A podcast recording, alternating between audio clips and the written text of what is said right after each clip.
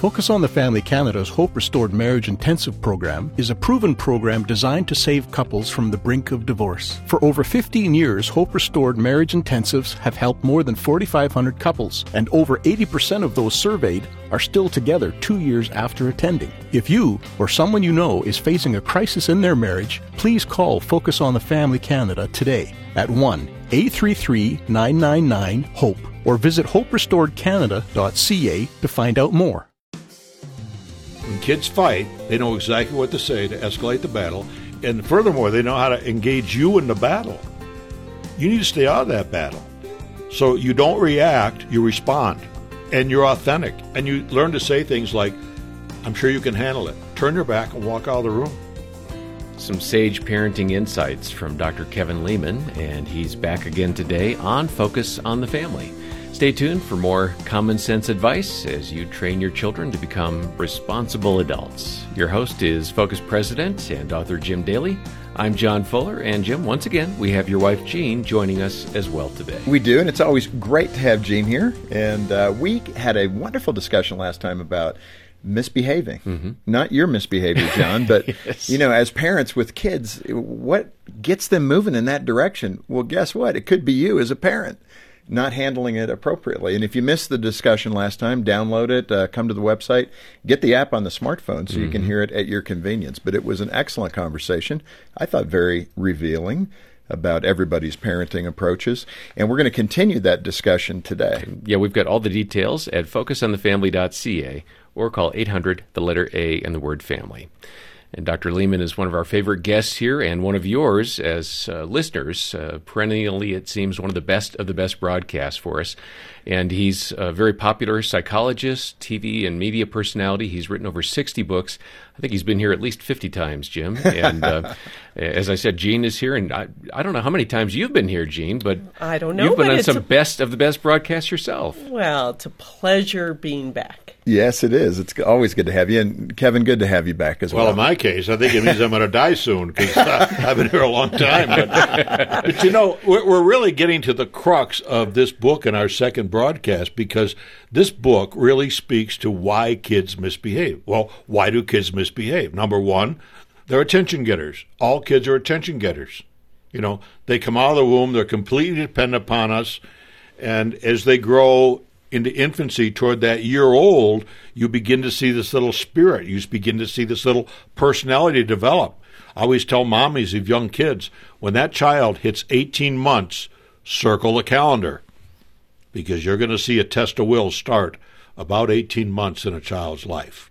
Well, and, and you elaborate on that because you say both good behavior and bad behavior is both a, a, a, yell for attention. Absolutely. So, again, I go back to all kids are attention getters. Just follow me for a second. So, if the kid gets positive attention for positive behavior, they're on the right track. As soon as they don't get positive attention, they still need attention. So, what kind of attention are they going to get? They're going to get negative attention. And the kid tells himself, well, I'm still getting attention, it's still working. But that runs its course. So as the kid gets more discouraged in life, believe it or not, I'm saying a little ankle biter, 18 months to three years old, can get discouraged. Life isn't working out the way they think, even at that age. They become powerful. So why the attention getter says, I only count life when I'm noticed and I put people in my service, the powerful kid says, I only count in life when I control, when I win, when I dominate. So these are the kids who throw temper tantrums. And how we respond to those temper tantrums is really important because that kid throws the temper tantrum for a purpose. Now, purpose is just a word.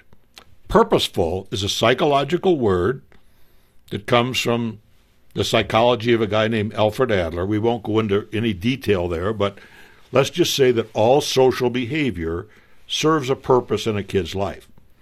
So the powerful child is saying, I am in authority over you, parent. There's a guy named St. Paul who said something very different. He said, Children, obey your parents. It's the right thing to do because God has placed them in authority over you. And I love that translation. That's a Living Bible translation. And that's what I try to preach to parents. You need to be in authority without being the authoritarian to deal with this powerful child because you need to remove your sails from that child's wind. Hmm. Because if you don't, and you come on with "you can," I am your father, or they're going to blow you right against the wall. Yeah. In a power struggle, you lose.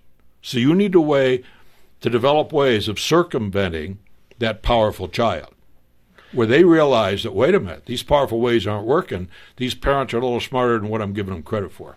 Well, and that's the obvious question. Uh, when you have that confrontation, what should you do with that three year old? Yeah.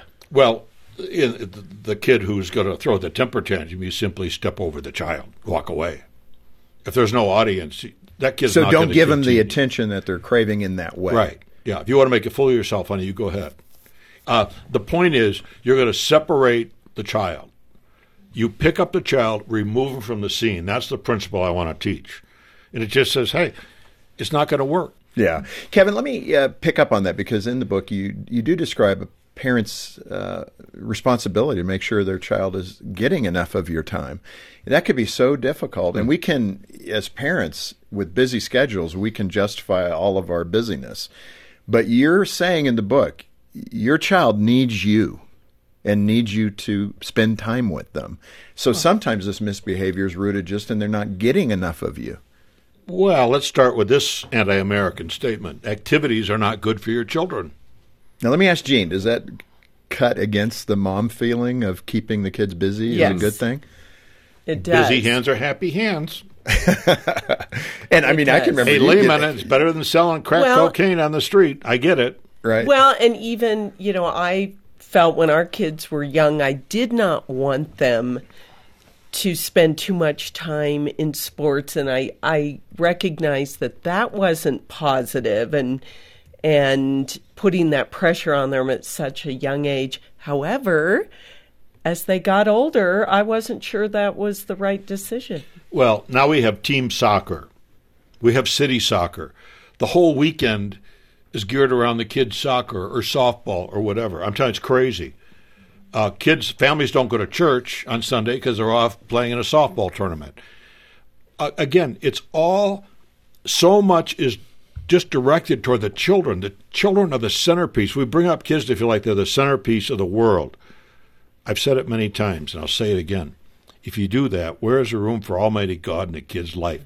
And I'm here to answer my own question. There's no room for God in that kid's life because you got them so busy, and you're so busy.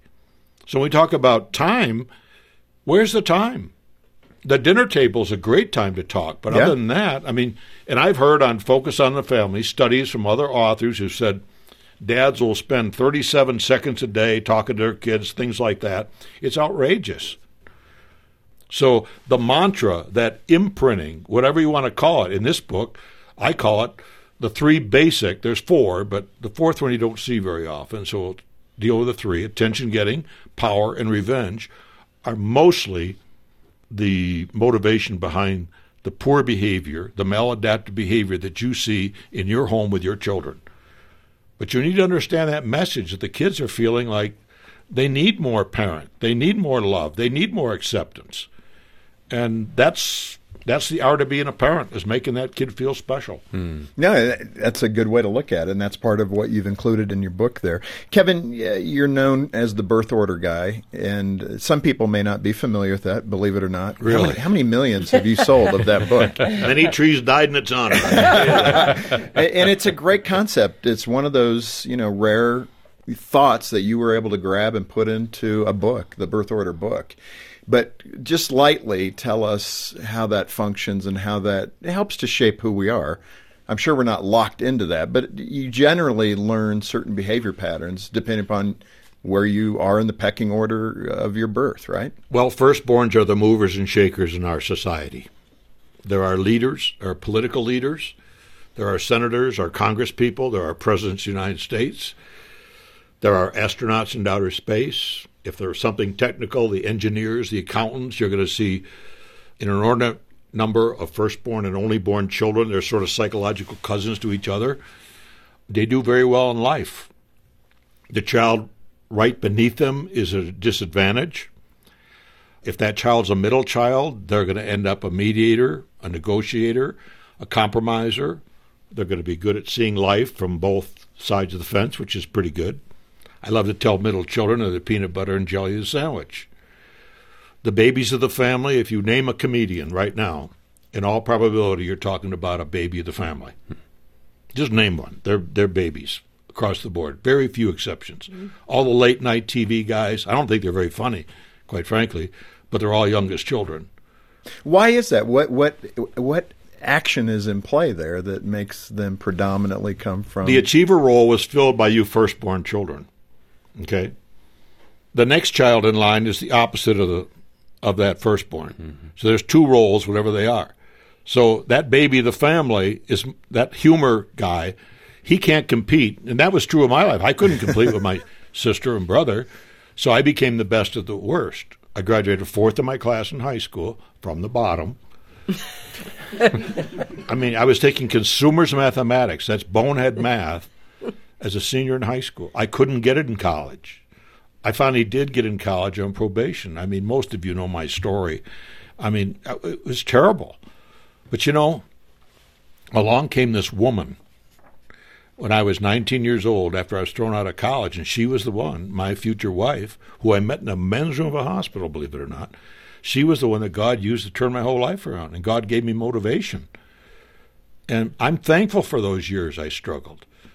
But um, we are a product of our environment. And you, as a parent, you've taken whatever you glean from mom and dad into that role of parenthood. It can work for you, but it can also work against you. So, what do we do uh, knowing this and its predictability? Because that's what's genius about it. It's it's generally true. It may not be absolutely true in every case, but I think you've done enough research and talked to enough people that you understand it the way you do. But how does a parent help augment that firstborn child to actually? maybe not be as uptight or rules oriented, mm-hmm. et cetera. Is there? Do you want to do that, or is this just the way God has planned it? And this is why kings and princes tend to be firstborns and leaders, as you said. Is it wrong to create a leader out of a lastborn? Hmm. Well, I tried and failed to with my firstborn daughter. I tried not to make her a firstborn. I'm here to tell you, I failed.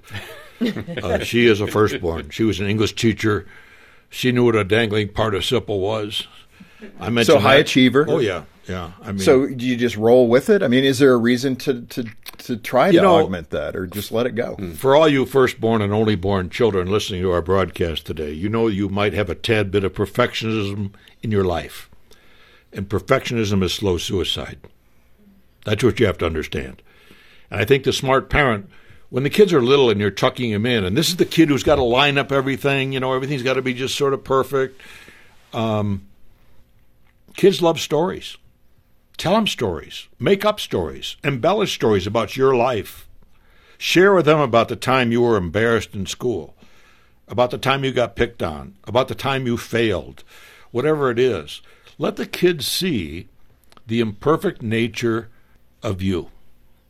I spoke in a church just three weeks ago, and I gave a talk on the title of my book, The Way of the Wise, which is uh, Proverbs 3, verses 1 through 6. I gave a very simple altar call about the imperfection of all of us. We had over 100 people respond. I mean, I was sort of shaking my head. I, I was taken back, but how many people responded to that? We're all imperfect. That's right. We need each other. Kids need to understand that we have their back. We love them with all their flaws. To our school teachers that I have some influence over, and we're talking about a fourth grade spelling test, why would you write minus four at the top of that? What's wrong with plus 96? Yes. Mm-hmm. What's wrong with looking for the positive ways of expressing, hey, good job? Good job is what I think I call vitamin E. It's encouragement. Mm. Not we not praise. Praise God. All others pay cash, as someone once said. God's worthy of our praise. Your kid isn't, but your kid needs encouragement. Encouragement says, "I got your back. I see how you're doing life. I'm proud to be your parent. You're doing good. And if you get stuck, I'm here to help you. Hmm. If that message comes across to your son or daughter, they're going to go out in life and they're going to be a winner. This Focus on the Family broadcast will continue in just a moment. Word of mouth is the best kind of promotion, and Deeks Insurance is proud to list word of mouth as a secret to their success. Serving the faith based community with tailored plans and preferred rates for home and auto insurance, Deeks knows the importance of a good reputation which is why so many customers refer their friends and their family to Deeks Insurance, a licensed insurance brokerage since 1981. If you can't wait to find out from someone else, then visit deeksinsurance.ca to get started with a quote. Deeks Insurance, where family matters. I remember just getting like really panicky, like, no, I have to figure this out right now because my my son's going to come home from school in like two hours and I have to know what to say. When Holly's son was considering suicide, she called a Focus on the Family counselor. All those years I'd been listening to Focus, I was thinking about how they were like that practical guide for me. That was sound advice I could get from them. I didn't really know where else to turn. I'm Jim Daly. Working together, we can rescue hurting parents like Holly and give families hope. We need the truth that Focus on the Family brings into our minds and into our homes. We need that if we're going to raise up the next generation of believers to walk in obedience and to walk in the truth that God loves us. Donate by calling 800 A Family or visit focusonthefamily.ca slash give. Thanks for listening to Focus on the Family. Let's resume now with the balance of today's programming. And Dr. Leman, isn't it important with, let's say, that firstborn, the high achiever, to to acknowledge something other than just their performance, to acknowledge, to encourage something about them, their personality, their heart. Oh, you're the smart one around the table, Jean. She knows, actually. that, that that's that's the, the diamond answer right there. Because, as I've said to my kids, it's it's not what you do; it's who you are. Mm-hmm.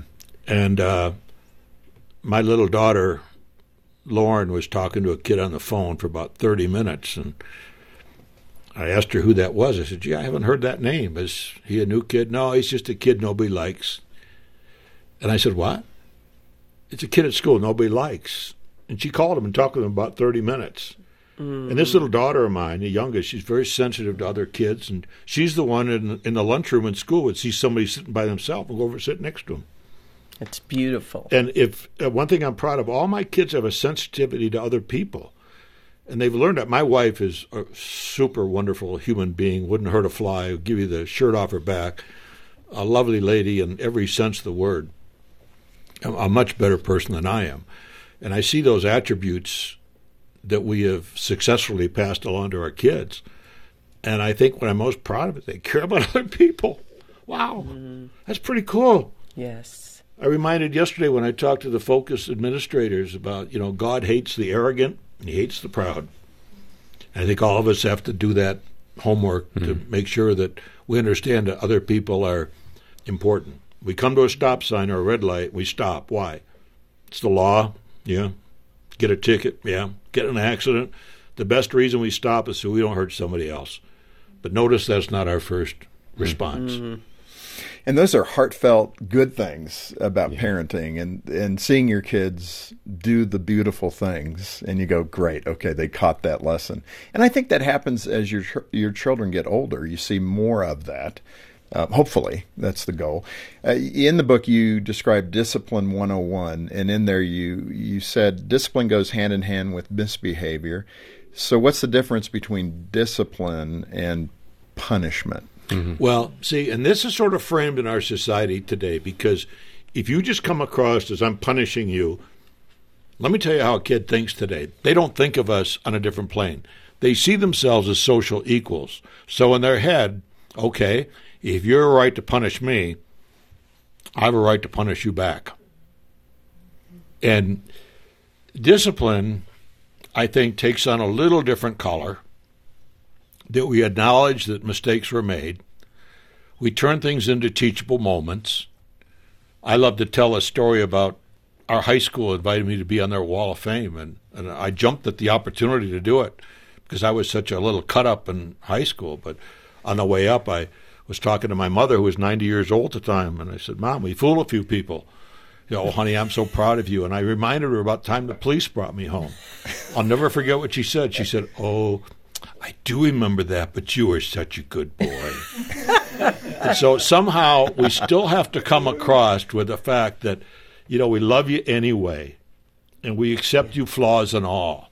So discipline is, hey, you take the kid behind the closed door, and you have a little talk, and you give them the look, and they get the message that what happened at dinner or what happened at school was not cool at all. And my expectation for you is that we see a change in your behavior. Mm. It's a teachable moment. And you ask the kid, what are you going to do to change that? We talked about rules afterward. All the Leman children wrote rules governing the use of the family car. I didn't give them the rules. They wrote the rules. I didn't ask them to write the rules. How'd that happen?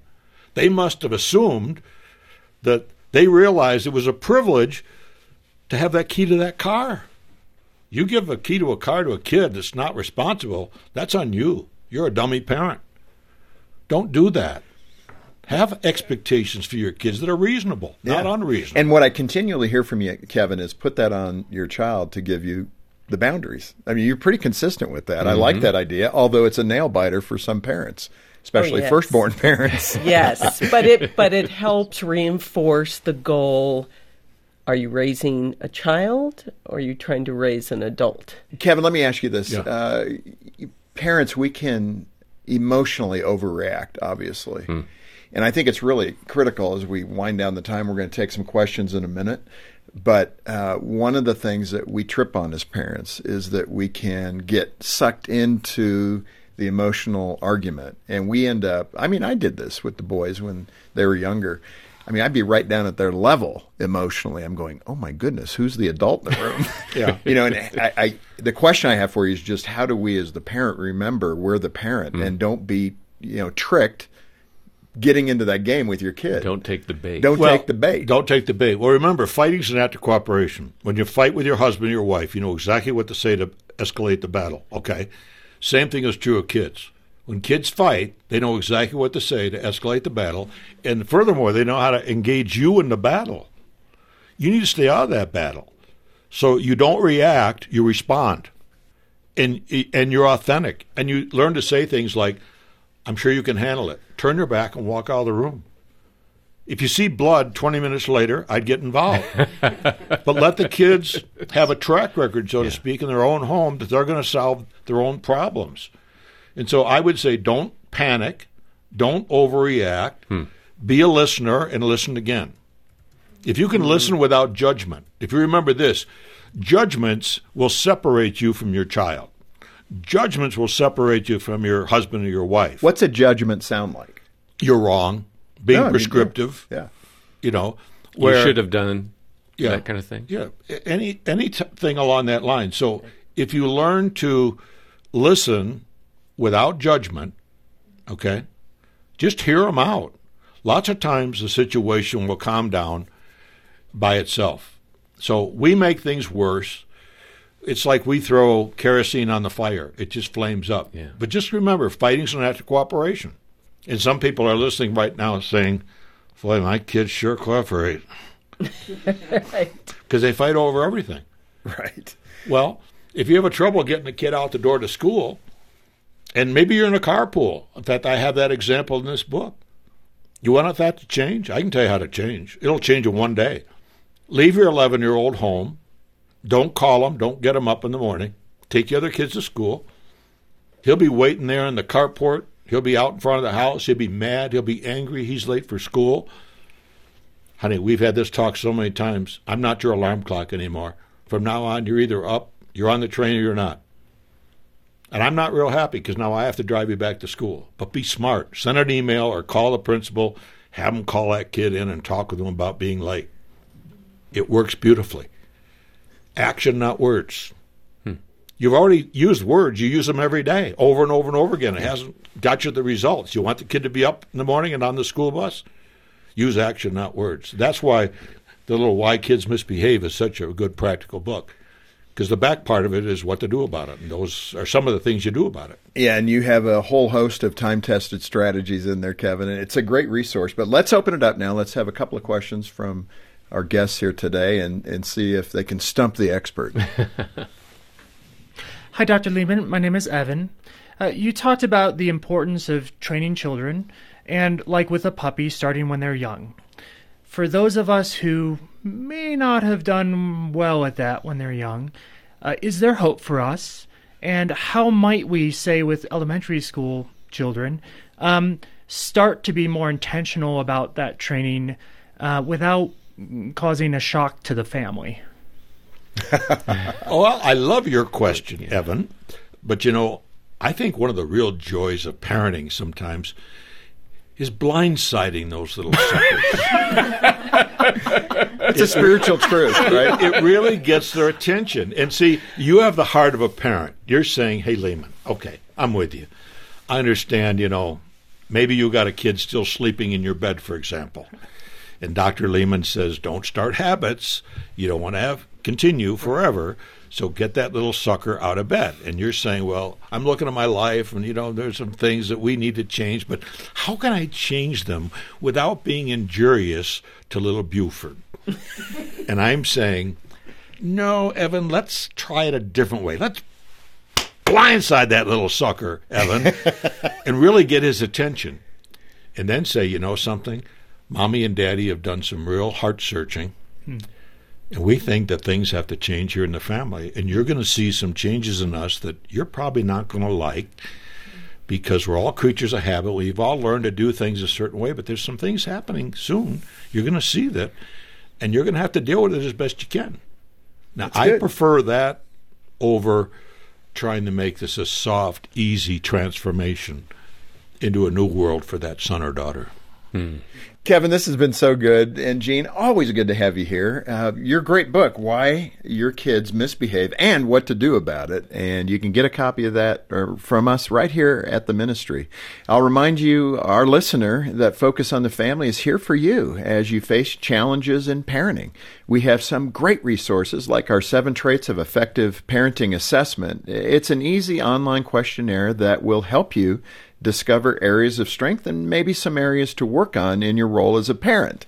Uh, real families uh, tune into our broadcast every day looking for hope, whether it's uh, couples on the brink of divorce, parents needing solid biblical advice in their role as a parent, or expectant moms contemplating abortion.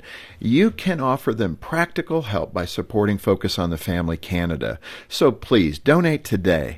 Take that parenting assessment, get your copy of Dr. Leman's book and a CD of this two part conversation, and donate as you can at focusonthefamily.ca or give us a call, 800, the letter A, and the word family. Next time, be sure to tune in as Gary Thomas explains the difference between loving your spouse and truly cherishing them. And for me, the big difference is that love focuses me on my obligations. I need to sacrifice, I need to serve, I need to be faithful.